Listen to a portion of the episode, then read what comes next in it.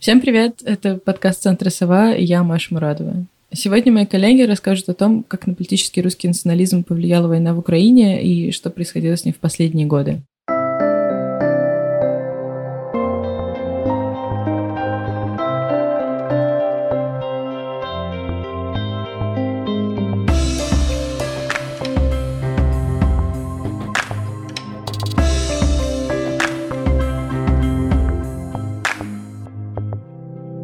Итак, коллеги, в прошлый раз мы остановились на том, что 2013 год оказался для русских националистов годом подъема. Участились рейды, контролирующие, это я говорю в кавычках, этническую мигрантскую преступность. Уровень преступления ненависти тоже возрос и много чего еще. И вот начался 2014 год. Как же в него вступили русские националисты? Расскажите про это побольше сегодня.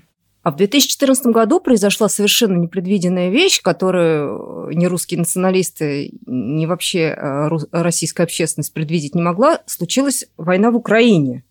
И весь фокус общественного внимания переместился туда. И, в общем, со всех федеральных каналов отовсюду звучали новости о событиях в Украине. Была такая массированная истерика в СМИ – о том, что происходит. И сводки из Украины напоминали сводки с фронта времен Второй мировой войны. И в стороне от событий в Украине не остался, по-моему, никто, по крайней мере, на уровне теоретических споров. Мы в Донбассе. Видите эти сожженные украинские танки? Здесь проходит линия фронта.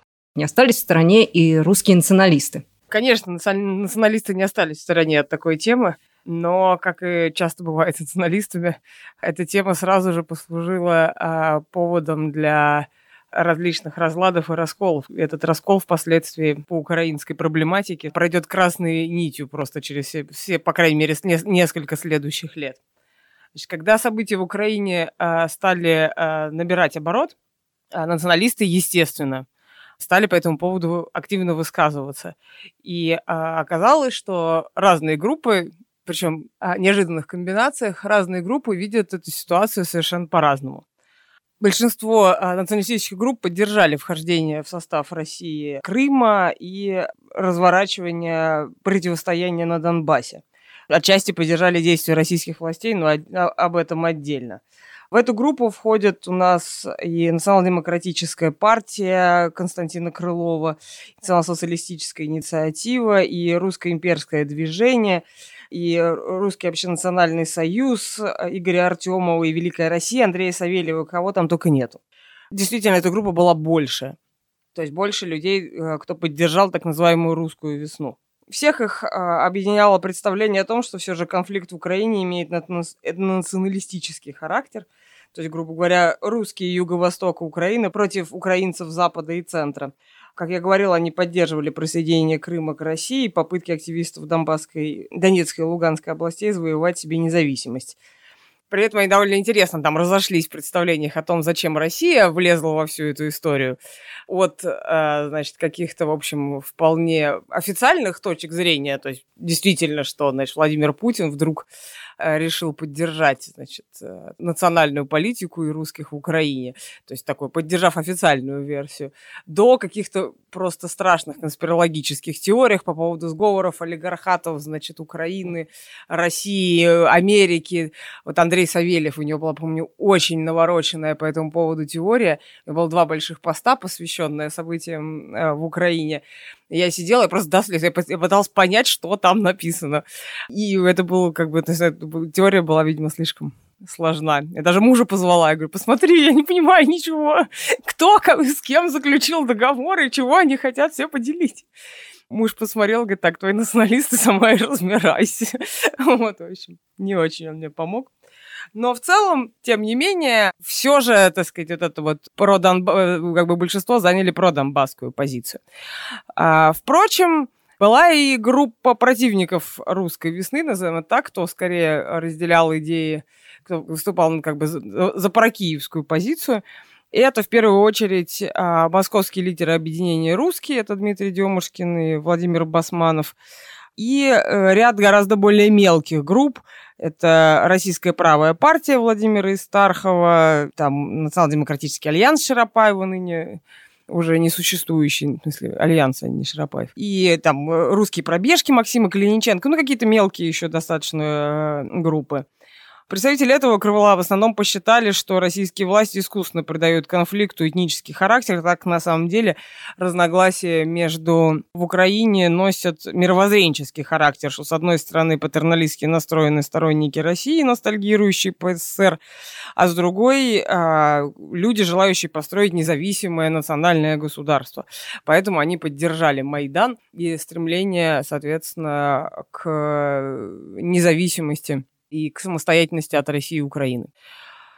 Соответственно, а, эти две диаметрально противоположные точки зрения оставили по разные стороны баррикад, в том числе и бывших союзников, вот уже упомянутые русские, ну, лидеры московские, лидеры объединения русские оказались на стороне а, прокиевской, а, например, НДП, многолетний соратник Константина Крылова была последовательно держалась про-донбасских позиций, выступала за русскую весну. Да, значит, на э, митинговой активности этот раскол э, сначала особо не сказывался, и э, в первую очередь сторонники про-донбасской позиции просто взялись массово проводить всякие различные пикеты в поддержку Донбасса с, э, с требованием к властям «веди войска». Тогда, я помню, на «Спутнике» и «Погроме» вышла статья или заголовок, я забыла как-то у них, э, которая состояла просто из фразы «веди войска, веди войска, веди войска, веди войска», и больше, собственно, ничего там не было. Соответственно, та же целый ряд продонбасских активистов занялись сбором гуманитарной помощи для, собственно, пострадавших районов Донбасса и для других жителей Украины. Ну, а многие просто уехали э, на войну, чтобы делом доказывать свои убеждения. Конечно, русские националисты составляли не самую большую долю среди э, россиян, побывавших в зоне военных действий, но они оказались достаточно заметные. Хотя точное количество воевавших националистов мы сказать не можем. Была большая ротация, и вообще посчитать очень трудно. Но, тем не менее, по самым приблизительным подсчетам, именно националистов, которые воевали на стороне Новороссии, было около 200 человек. Причем интересно, что Воевать они могли совершенно э, не на той стороне, которую поддерживала их партия. Например, вот Вера уже упомянула, что объединение русских поддержало Киев. А мы знаем про некоторых активистов ДПНИ, которые предшествовало русским, которые воевали на стороне Донбасса. Но, конечно, большинство воевавших э, было в основном беспартийными националистами, но некоторые партии оказались там очень заметны. Э, например, на фоне войны активизировалось русское национальное единство Александра Баркашова, которое много лет до этого пребывало в политическом анабиозе. Но с началом русской весны Баркашов ожил, и сторонники РНЕ, и лично он сам начали вербовку в добровольческие отряды. Под эгидой РНЕ был создан вооруженный отряд, командиром которого стал сын э, Александра Баркашова Петр.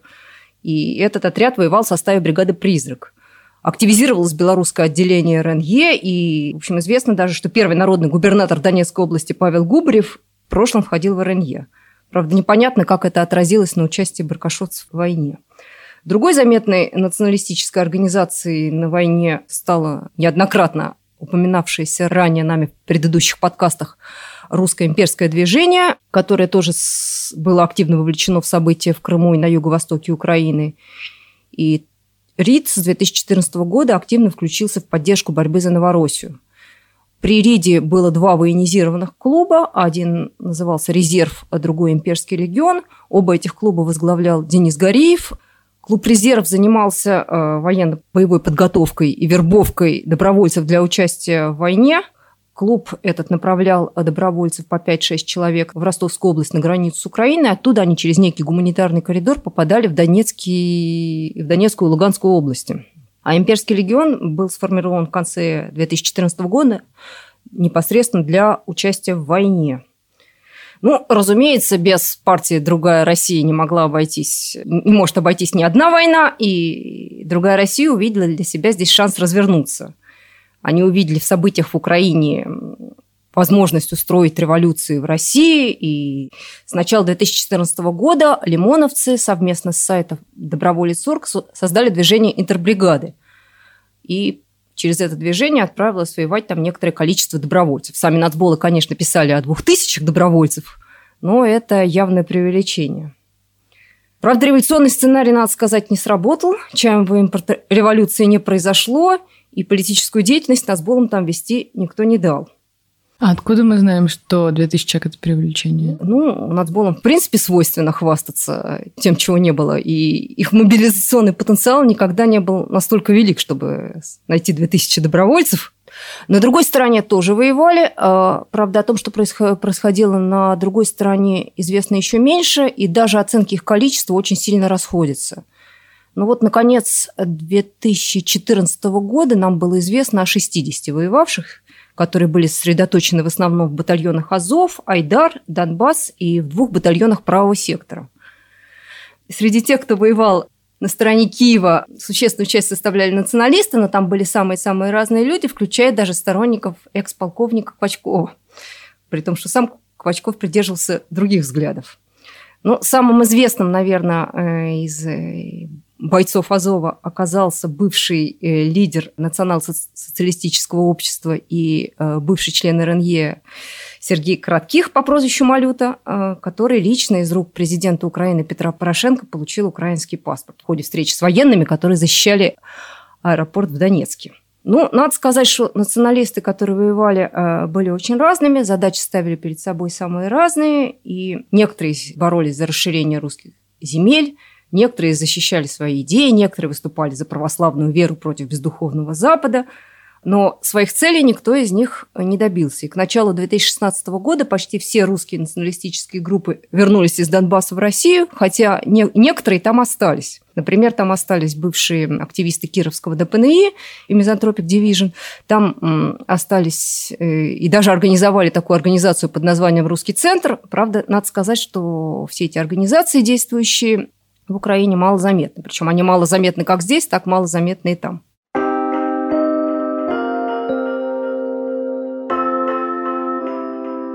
Но, но были же кто-то, кто не остался, кто вернулся. Неизбежно такие люди должны были быть. А с ними что происходило после этого? Вернулись, естественно, те, кто воевал на стороне Новороссии, скажем так. Потому что те, кто воевал на стороне Киева, ну, некоторые догадались вернуться, и это привело их в тюрьму вернулось много народу, они были, собственно, вытеснены в основном из ДНР, ЛНР в ходе централизации управления в этих сепаратистских республиках, поскольку самостоятельные подразделения там уже были нетерпимы, а входить просто в регулярную ЛНРовскую армию, допустим, никто не хотел. Поэтому было много народу. Националисты составляли среди них небольшую только долю среди вернувшихся, и существовала, в принципе, угроза, что вернувшиеся ветераны могут представлять какую-то политическую угрозу, что возможно милитаризация какого бы то ни было протеста, в том числе и милитаризация националистической оппозиции. Что интересно, ничего этого не случилось. Наверное, там можно какие-то разные подыскать причины, но факт э, налицо этого действительно не произошло. Даже в хулиганских нападениях на оппозицию, в которых участвовали некоторые там, герои Новороссии, так сказать, этих героев оказалось очень мало. Даже, даже в этом. А, что делали вернувшиеся? Большей частью ничего особенного не делали. Некоторые продолжали порываться кого-то отправлять, хотя было уже непонятно куда. Это та же другая Россия и РНЕ, хотя такое ощущение, что они скорее прикидывались. Кто-то из вернувшихся не довоевал и отправился воевать в Сирию и далее. Но это, опять же, статистически незначимо. Важно было, что некоторые вернувшиеся могли вести, э, ну, скажем, на более высоком уровне, чем раньше – боевую подготовку для националистов. Этим, в частности, занимался, занималась группа, которая называлась «Енот Корпус», которая родилась из, фактически из двух националистических образований, вполне еще старых. Это, и здесь много раз вспоминавшихся, это Народный собор и Светлая Русь. Группа проводила регулярно сборы, занималась разнообразной деятельностью, и несколько лет все у них шло хорошо, но они влезли заодно в какую-то криминальную совершенно активность – и э, на этом, в общем-то, и погорели из-за каких-то разборок уже внутри спецслужб. В результате енот уже в конце 18 года был ликвидирован как группа. А вот имперское движение, помянутое, существует до сих пор, благополучно э, ведет свою боевую подготовку. Это курсы партизан, которые принимают не только националистов, и вообще, кстати, не только российских граждан. Например, они там тренировались пара шведов-террористов, которые потом сели в Швеции за свои подвиги – и в частности из-за этого э, РИД признан Госдепартаментом в Штатах террористической организацией, что как бы явное исключение из всех правил. И интересно, что э, эти курсы продолжают существовать до ныне, при том, что РИТ оппозиционная группа, а с оппозицией, в том числе с националистической, вообще-то власти обходятся очень немягко. О да, насчет того, как обходились власти не мягко с националистической оппозицией, конечно, Украина, в общем, хорошо это продемонстрировала. Кстати, когда еще только вот вся эта, э, назовем это, история в Украине начиналась, ряд националистов а, причем я не помню, с какой стороны, про донбасских или про киевских, наверное, скорее про киевских, а, у них была версия, что вообще вся вот э, как бы Россия влезла во все это противостояние в Украине исключительно для того, чтобы рассказать по телевидению про то, какие ужасные бандеровцы, и передушить все мощнейшее, значит, и огромное, и очень важное ультраправое движение в России, что, конечно, звучало довольно комично. Но, как бы, комично не комично, но передушить всех, в общем, примерно так и случилось ну, члены националистических групп всегда садились в тюрьму, но не в таком количестве и э, все-таки гораздо чаще за насильственные преступления. Со второй половины 2014 года начинаются массовые посадки националистов. В 2014 году выносят приговоры э, лидеру движение «Реструкт» Максиму Тесаку Марцинкевичу, э, руководителю славянской силы Дмитрию Бешному. Под арестом оказывается лидер объединения «Русский» Александр Белов и лидер э, русской пробежки Максим Калиниченко. Уголовные дела возбуждены против еще целого ряда мелких групп, а, а, а также лидера русской зачистки Николая Бандарика. 2015 году эта череда уголовных и, кстати, отчасти административных дел продолжается. А, проходят обыски. В основном, конечно, в первую очередь а, страдают сторонники прокиевской позиции. Я уже говорила, что один из лидеров русских, Александр Белов, был под арестом, впоследствии был осужден. Другой лидер русских, э, Дмитрий Демушкин, правоохранительные органы просто не отводят от него взгляд, его задерживают, э, я не знаю, сколько, бесчисленное количество раз, против него возбуждается в итоге уголовное дело в шестнадцатом году проходит какой-то безобразный совершенно обыск у него дома, то есть такой прям просто днище уже какое-то, когда э, обыск снимает, по-моему, НТВ или что-то такого же качества э, федеральных каналов, когда Демушки накладут лицом в пол, на, а ему на штаны выливают бутылку воды, и, значит, говорят, что, мол, националист не сдержался, значит, что-то такое, в общем, изображаешь у него недержание, ну, какой-то, в общем, просто уже просто стыд какой-то ужасающий. Эта череда уголовных дел продолжается а, довольно активно и до 2017 года, но страдают не только сторонники прокиевской позиции, а в том числе а, и вполне себе, а, так сказать, те, кто выступают за русскую весну. Например, обыски прошли и у лидера э, спутника и погрома Егора Просвирнина, и у лидеров национал-демократической партии. Но, кстати, для них все это осталось без последствий, надо заметить. Был арестован Юрий Екишев в шестнадцатом году. В общем, так сказать, у нас нет предубеждений, мы ненавидим всех. В данном случае эта формула сработала. Действительно, националисты оказались под просто а, массированным ударом со стороны правоохранительных органов. Ну, а что на фоне всего этого преследования происходило в политической, собственно, жизни русского национализма, помимо попыток избежать уголовного преследования? Ну, националисты в России четко поделились на просепаратистски настроенных и про киевски настроенных. И, собственно, каждая из этих э, частей таких неравных проводила э, собственные акции. Поддерживающие сепаратисты на Донбассе объединения были очень разные. Были э, откровенно активистские объединения – Например, в июне 2014 года появился такой союз «Битва за Донбасс», куда вошли э, правоконсервативный альянс, Евразийский союз молодежи, национал-патриоты России, эм, интернет-проект «Спутника погром» Егора Просвернина и некоторые другие группы. И в основном «Битва за Донбасс» занималась э, проведением публичных акций в поддержку Новороссии или же участвовала в чужих акциях. Первая же акция у них оказалась э, такая достаточно громкая, видимо, благодаря тому, что они в качестве повестки выбрали такой повод, как требование ввести российские войска в Украину для поддержки Новороссию. На акции пришло несколько тысяч человек. Это благожелательно освещалось в центральных СМИ, в том числе и на федеральных телеканалах. Однако то, что начиналось с помпы, кончилось довольно быстро. Несмотря на благожелательное отношение в СМИ, э, к концу года уже 2014 на последний митинг пришло там, по-моему, около 200, что ли, человек. Видимо, причина была в том, что большинство националистов, даже тех, кто изначально готов был поддержать российскую политику по вопросам Украины, пришли к выводу, что власти слили Новороссию и перестали ходить на какие-либо акции с, вместе со сторонниками президента Путина. В отличие от битвы за Донбасс, в январе 2015 года э, созданное объединение «Антимайдан» было уже э, создано людьми из истеблишмента. Инициаторами создания стали глава байкерского клуба «Ночные волки» Александр Залдостанов и член Совета Федерации Дмитрий Саблин.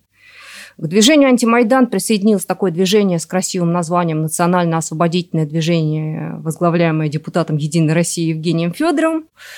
Движение НОТ исходит из доктрины, что Россия уже оккупирована Западом, темными силами, и единственный президент Путин лично – единственное спасение России. И тоже они начали с очень крупной акции. 18 марта 2015 года прошла акция в годовщину присоединения Крыма э, на Васильевском спуске. Э, Причем в этой, в этой акции даже принял личное участие президент Владимир Путин, но тоже эм, Постепенно все эти ноты измельчал, его акции сошли практически на нет. В основном они сейчас известны тем, что приходят на акции либеральной оппозиции, занимаются хулиганскими нападками на оппозицию. В этом они близки с э, уже откровенно хулиганской группой «Серб», э, возглавляемой э, бывшим артистом Игорем Бекетом по прозвищу Гоша Тарасевич. И эти тоже занимаются тем, что обливают зеленкой оппозиционеров и занимаются таким дозированным насилием.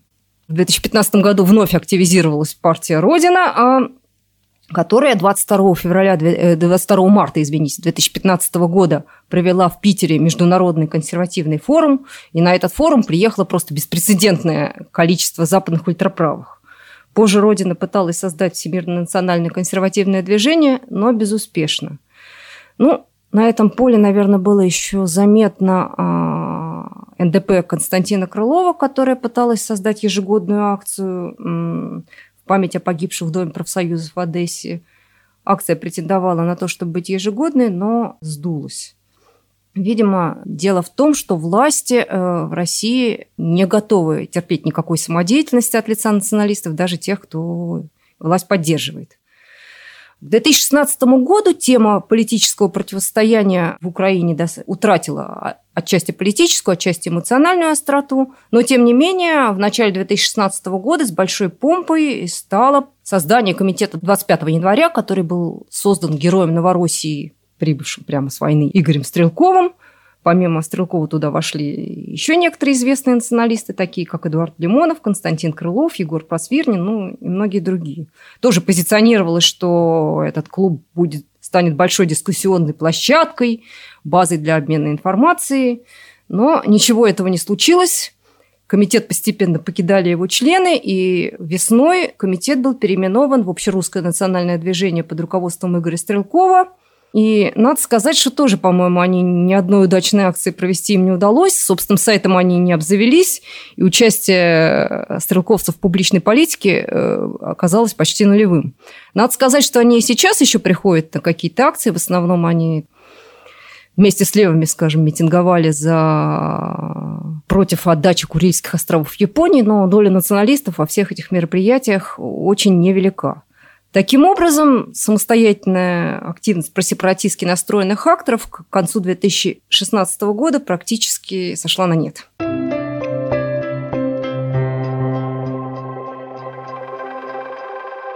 Да, хорошо. А чем тогда занимались те, кто не поддержал Новороссию? Говорю это в кавычках, опять же. Ну, там было все не так весело, я бы сказала. По крайней мере, поначалу так точно. А те организации, собственно, там и организации-то фактически уже и не было, кроме объединения русские поначалу, это вот в 2014 году. Но, тем не менее, те да, организации, активисты, кто придерживался прокиевской позиции, оказались просто в изоляции. А, потому что, с одной стороны, соратники националисты большей частью, э, так сказать, на другой стороне, а все остальные, а те, кто разделяют, соответственно, а, их а, позицию по Украине, это представители других идеологических направлений, в первую очередь либеральных. Поэтому, чтобы преодолеть это свое, в общем, маргинальное положение, э, националисты из этой категории начинают потихонечку э, сотрудничать э, вновь, да, вновь так сказать, вспоминая протесты 11-12 годов, вновь начинает сотрудничать с э, либеральной оппозицией, с которой у нее, в общем, парадоксальным образом э, совпали взгляды на Украину более или менее. Но сотрудничество-то еще менее убедительное, чем это было э, во времена общеоппозиционных акций, за счет того, что тогда все-таки участвовало и большее количество организаций, и большее количество автономов. Здесь, так сказать, объединение русские периодически посещают всякие марши мира, которые проводит объединенная оппозиция, но выводят туда просто десятки людей. То есть, если, э, так сказать, раньше выходили от националистов хотя бы сотни, то теперь это десятки. Но так сказать, попытки сближения с либеральной оппозицией практически единственный сценарий, который они себе оставили, потому что придерживаться своих традиционной повестки они тоже не могли, ввиду того, что упал и общественный интерес к этой теме. Там вот по опросам было видно, что поддержка различной ксенофобной риторики просто рухнула по сравнению с 2013 годом. То есть, что бандеровцы все оказались в Украине. То есть, народ оказался у нас страшно восприимчив в пропаганде с телевидения. Даже удивительно, честно говоря. И что традиционная риторика была явно э, не в части, плюс давление со стороны стороны государства. И, в общем, ничего, кроме как искать как у кого-то, какого-то соратника побольше и потолще, чем ты сам, у них не осталось. Все это было довольно э, вяло и мало интересно, как бы до, наверное, 16 года, когда у нас появляется на политическом поле фигура саратовского блогера, национал-популиста Вячеслава Мальцева. Мальцев у нас а, весной, да, по-моему, весной 16 года он у нас выигрывает а, праймер из Парнаса и входит э, в а, список партий на осенних выборах, на, в, выборах в Государственную Думу. Вокруг Мальцева сразу же набивается, значит, довольно много националистов а, разного рода эта фигура впоследствии сыграет довольно значимую здесь роль. Но перед тем, как говорить, наверное, о Мальцеве, нужно упомянуть еще такой важный момент, что в 2015 году запрещают объединение русских, главного актора на этом поле, и на месте русских начинают плодиться, значит, какие-то мелкие э, различные организации – так вот, вокруг Мальцева э, концентрируются почти все осколки от объединения русские, и в первую очередь это Дмитрий Демушкин.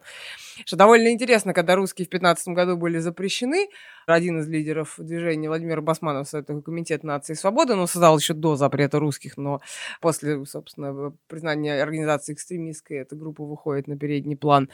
А, там еще ряд более мелких групп, которых, э, так сказать, мне кажется, нет даже смысла особо говорить, потому что все они в итоге не выжили. И, а, другой лидер, так сказать, э, русский Дмитрий Демушкин э, с запрета и до 16 года, то есть до, собственно, выхода как раз Мальцева на сцену политическую, не создавал ничего, продолжая как бы просто, так сказать, фигурировать в публичном пространстве как просто Дмитрий Демушкин. И, собственно, как только Мальцев у нас, значит, начинает получать доступ к телевидению. Это просто для националистов небывалая история. Демушкин возглавляет его э, предвыборный штаб. Кроме Демушкина туда действительно, говорю, набивается много националистов различных. Вот, и эта группа, э, собственно, с Мальцевым впоследствии проведет следующие полтора года. Вокруг предвыборной кампании Мальцева в итоге выбор он проиграл, ничего в парламенте не получил, в общем, но это не важно в данном случае. Вокруг Мальцева формируется в итоге, благодаря его предвыборной кампании, а, три организации. Собственно, это первое, это арт-подготовка самого Вячеслава Мальцева. Назвать это организацией, может быть, некоторое художественное преувеличение, потому что э, арт-подготовка — это название канала на YouTube, где Мальцев ведет свои передачи «Плохие новости». Но все-таки какие-то организационные признаки у этого движения, не знаю, э, появляются. Есть манифест, есть некий сайт, в общем, так сказать, все это появляется постепенно. Но, в общем, короче говоря, первое движение арт-подготовка. Второе – это э, группа под названием «Новая оппозиция», которая складывается вокруг Мальцева и вокруг э, активиста Марка Гальперина, который тоже входил в предвыборный штаб Мальцева, и, собственно, националистов Дмитрия Демушкина, а, Ивана Белецкого и еще целого ряда других. Соответственно, новая оппозиция – это такое движение, организация, позиционирующаяся как коалиция и демократов, и э, националистов, и вообще всех. То есть идеологические направления внутри не важны, важно, что это все вместе выступает значит, против действующего политического режима. И националисты, собственно, э, Демушкин, Белецкий и компания, чтобы, так сказать, уже перестать быть Демушкиным, Белецким и компанией, создают практически сразу после формирования новой оппозиции, всю эту осень 16 года, создают свою организацию. Демушкин вспоминает, что когда-то у объединения русских был партийный проект под названием «Партия националистов», он решает использовать этот бренд, и они, собственно, создают партию националистов, большому неудовольствию Владимира Басманова с его комитетом нации и свобода. То есть у этого главного осколка объединения русских формируется такой довольно крупный конкурент, который еще и обзавелся союзниками в, лице довольно популярного Мальцева и целого ряда других, в том числе и не националистов, собственно. Вот эти три организации мы у себя в докладах называли триумвиратом потому что разделить их деятельность отдельно друг от друга практически невозможно. Они начинают выступать в публичном пространстве, игнорируя фактически тему Украины, ну, то есть не очень на ней зацикливаясь, игнорируя это практически традиционную националистическую э, риторику и повестку, а выступая в основном и преимущественно под общедемократическими лозунгами. Они начинают проводить акцию «Прогулка оппозиции». По-моему, ее придумывает изначально Марк Гальперин. Впоследствии ее перехватывает скорее... Там у них внутри такая не знаю, как конкуренция, не конкуренция, сложно это назвать, но, в общем, акцию придумал, а, значит, Марк Гальперин. В итоге под названием прогулки оппозиции, то есть люди собирались э, в каком-нибудь месте А и шли в некое место Б, э, беседуя друг с другом без плакатов, без всего, типа просто гуляя. Значит, впоследствии эта акция называлась чаще прогулками свободных людей, потому что как-то перешла под гиду арт-подготовки. Мальцевской. А потом, когда, собственно, все стало не очень хорошо, в основном прогулками вообще занялась партия националистов. И, в общем, этот флаг переходил из рук в руки. Но суть в том, что эта акция проводилась регулярно, а, раз в неделю, во многих городах страны, на пике а, в десятках городов страны. Каждое воскресенье, по-моему, они собирались, значит, в разных точках, фотографировались, потом выкладывали отчеты, гуляли. Немало сделали правоохранительные органы для популяризации акции, потому что гоняли эти прогулки, ну, в основном в Москве в первую очередь, а, вот, по, по всему городу, чем непонятно зачем. А, и, собственно, эта активность правоохранительных органов приковывала к акции гораздо больше внимания, чем, собственно, могла сама акция. Туда собирались сначала единицы, потом десятки, а потом даже местами и сотни активистов. Такая, в общем, вполне была, было успешное мероприятие. Вот, в общем, помимо активности у Триумвирата, собственно, там прогулки оппозиции, они пытались какие-то митинги проводить. Собственно, а, эта группа Европа продолжает националистов, поддерживающих, э, мы как бы вернемся к, собственно, изначальному вопросу, а что же делали националисты, поддерживающие прокиевскую позицию. Так вот, значит, частично участвовали в кампании Мальцев, а частично, соответственно, пытались бороться за традиционные акции националистов, как бы в том числе и с конкурентами, и как-то их попытаться сохранить на фоне действующего украинского раскола, но э, это не им никому бы то ни было еще, в общем-то, в общем и целом особо не удалось.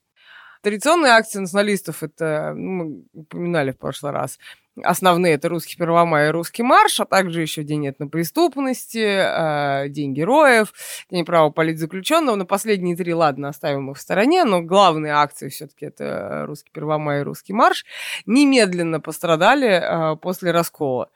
Причем после раскола как по украинскому вопросу, так и всех э, внутренних скандалов уже внутри каждой из э, групп потому что э, ни сторонники Киева, назовем так, ни сторонники Донбасса не были едиными.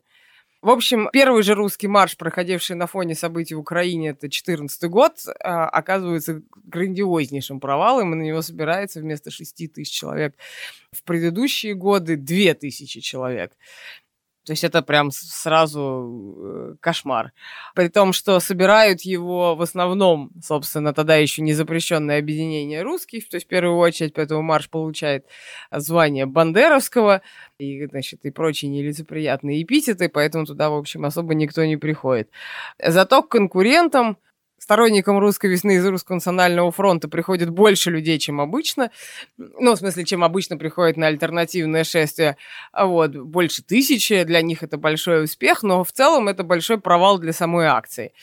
Потому что все-таки русский марш замысливался как некий смотр э, сил, и всегда был основной марш, на который приходили люди, ну, более или менее, вне зависимости от своих идеологических расхождений, там, христиане и язычники, и имперцы, и нацдемы, и, в общем, и прочее, и прочее.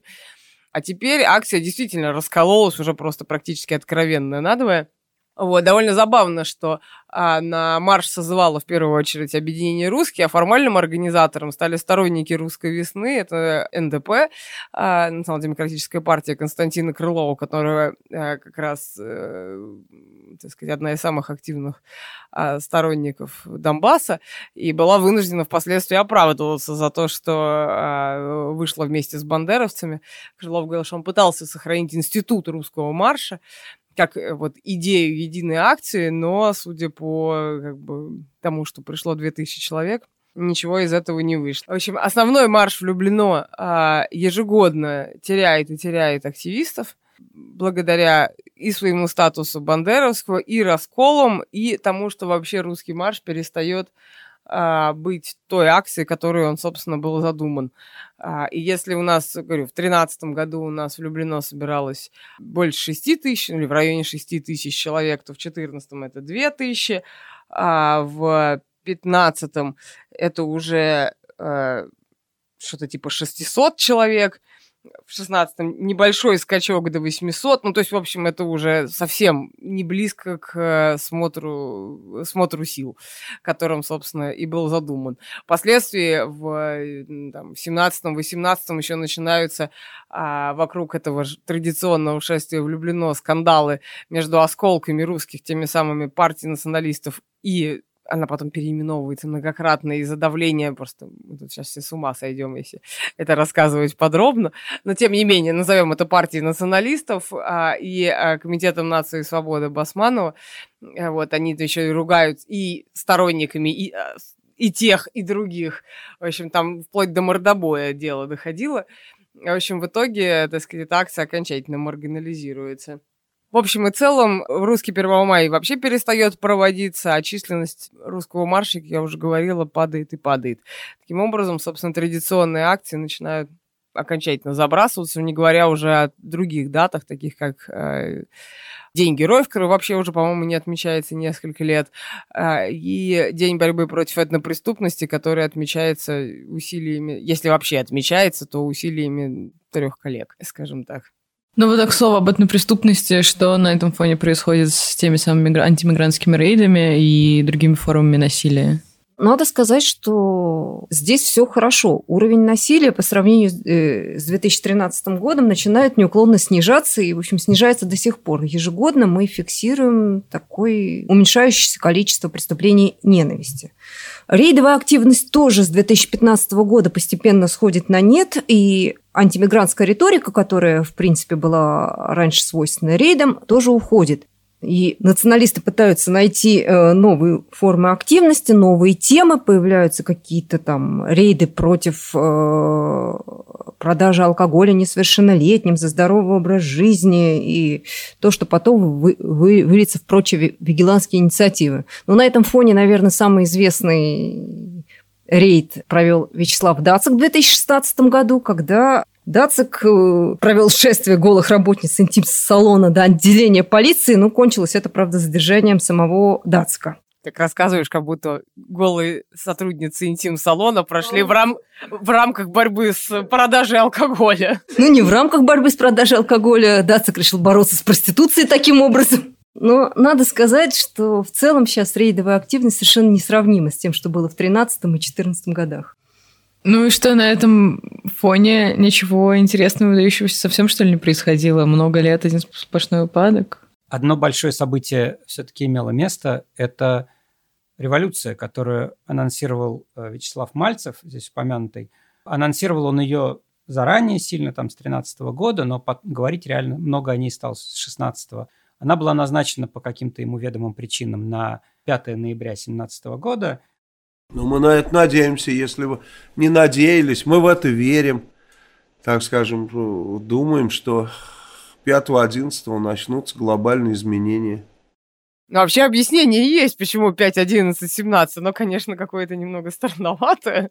Вот, Мальцев много раз спрашивали, почему вот 5 ноября 17 года вы назначили. Ему не 6 ноября или, не знаю, 16 или 26 года. На что вся Мальцев говорит, да какая разница? Главное, чтобы люди вышли. А там, так сказать, революция – это такое просто красивое слово. Но в целом дата выбрана не случайно. 17 год, по понятным как бы историческим причинам, потому что сто лет революции. А почему 5 ноября? Это потому что, напомню немного историю, что в Англии был такой пороховой заговор, во главе которого стоял, значит, так сказать, дворянин по имени Гай Фокс. Пороховой заговор заключался в том, что заговорщики хотели взорвать парламент вместе с королем, который должен был туда, значит, приехать, но ничего у них не вышло, Гаев, значит, их всех отловили и повесили.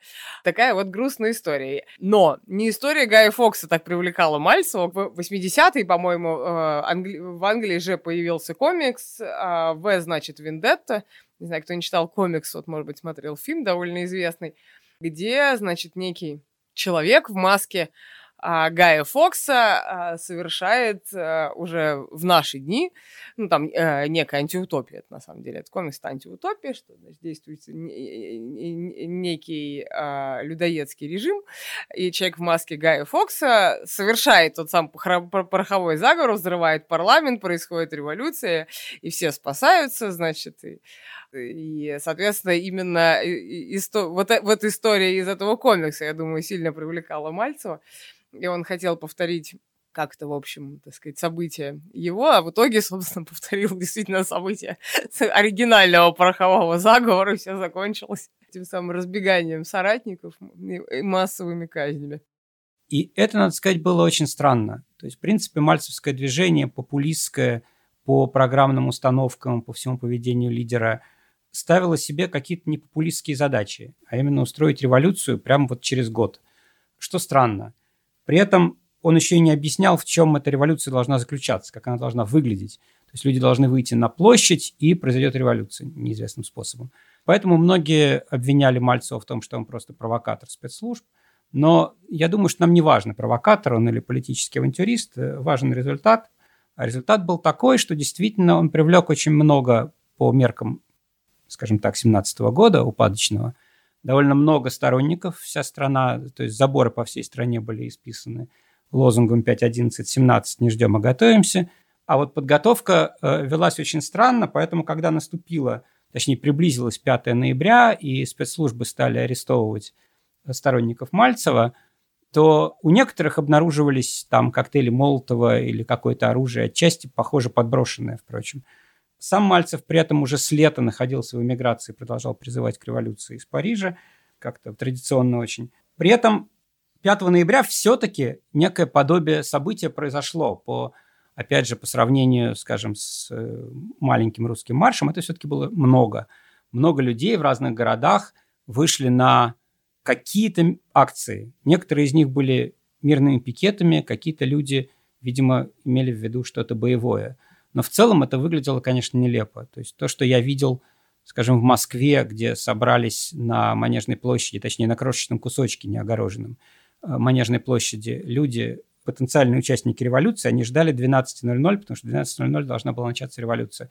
В 12.010 их начали задерживать, и в скорости всех задержали. И больше вообще ничего не произошло. Если бы там присутствовал человек, не знающий, что здесь происходит революция, он бы никогда не догадался. Это на самом деле интересный результат. То есть с тех пор мы имеем много, действительно много уголовных дел. Там ближе к полутысячи человек было задержано непосредственно 5 до или после. Много приговоров. Но в целом мы видим, что даже ну, такой, в общем, неординарный персонаж, как Мальцев, сумел мобилизовать, скажем, не очень качественный актив. И в конечном счете не в таком уж большом количестве. Ну, где-то порядка тысячи, полутора тысяч человек в общей сложности. Соответственно, надежда националистов на то, что они, прицепившись к этому паровозу, куда-то приедут, э, совершенно провалились. Собственно, прицепившись к этому паровозу, никуда приехать было нельзя. И дальше после этого все уже могло пойти только хуже. Те, кто даже и не имел отношения к мальцевской деятельности, просто стали сворачиваться. Те, кто имел, тем более, там та же национал-демократическая партия почти перестала вообще что бы то ни было делать. Как Вера говорила, почти не стало собственных акций – в провинции они вообще практически исчезли. Русский Первомай исчез в Москве, но проводился еще в Питере, допустим, но тоже количество несуразное. русский марш в 18 году, то есть после революции, оказался худшим за все времена. То есть по всей стране в нем участвовало шесть сотен человек всего. И, в общем, надо признать, конечно, что это провал. При этом, что последнее в этом месте надо отметить про русский марш 18 года, что на марш влюблено, который организовывали, скажем так, наследники движения русские, то есть такие классические русские этнонационалисты, как они сформировались в 2000-е годы, пришло чуть больше ста человек. На альтернативный ему марш обличаемых этнонационалистами имперцев и, соответственно, сторонников Новороссии пришло в два с лишним раза больше народу. Это, конечно, в абсолютных цифрах мало, но соотношение такое впервые было. И что это такое? В общем, ну, мы сейчас не можем точно сказать, что это такое, но гипотеза моя заключается в том, что это конец для того движения русского этнонационализма, как оно сформировалось в 2000-е годы. Может быть, это не совсем конец, но это очень похоже на конец. И понятно, что дальше что-то будет еще происходить, но, наверное, уже происходит. Но вот в исторической своей части, скажем так, история тогда в 18 году и заканчивается.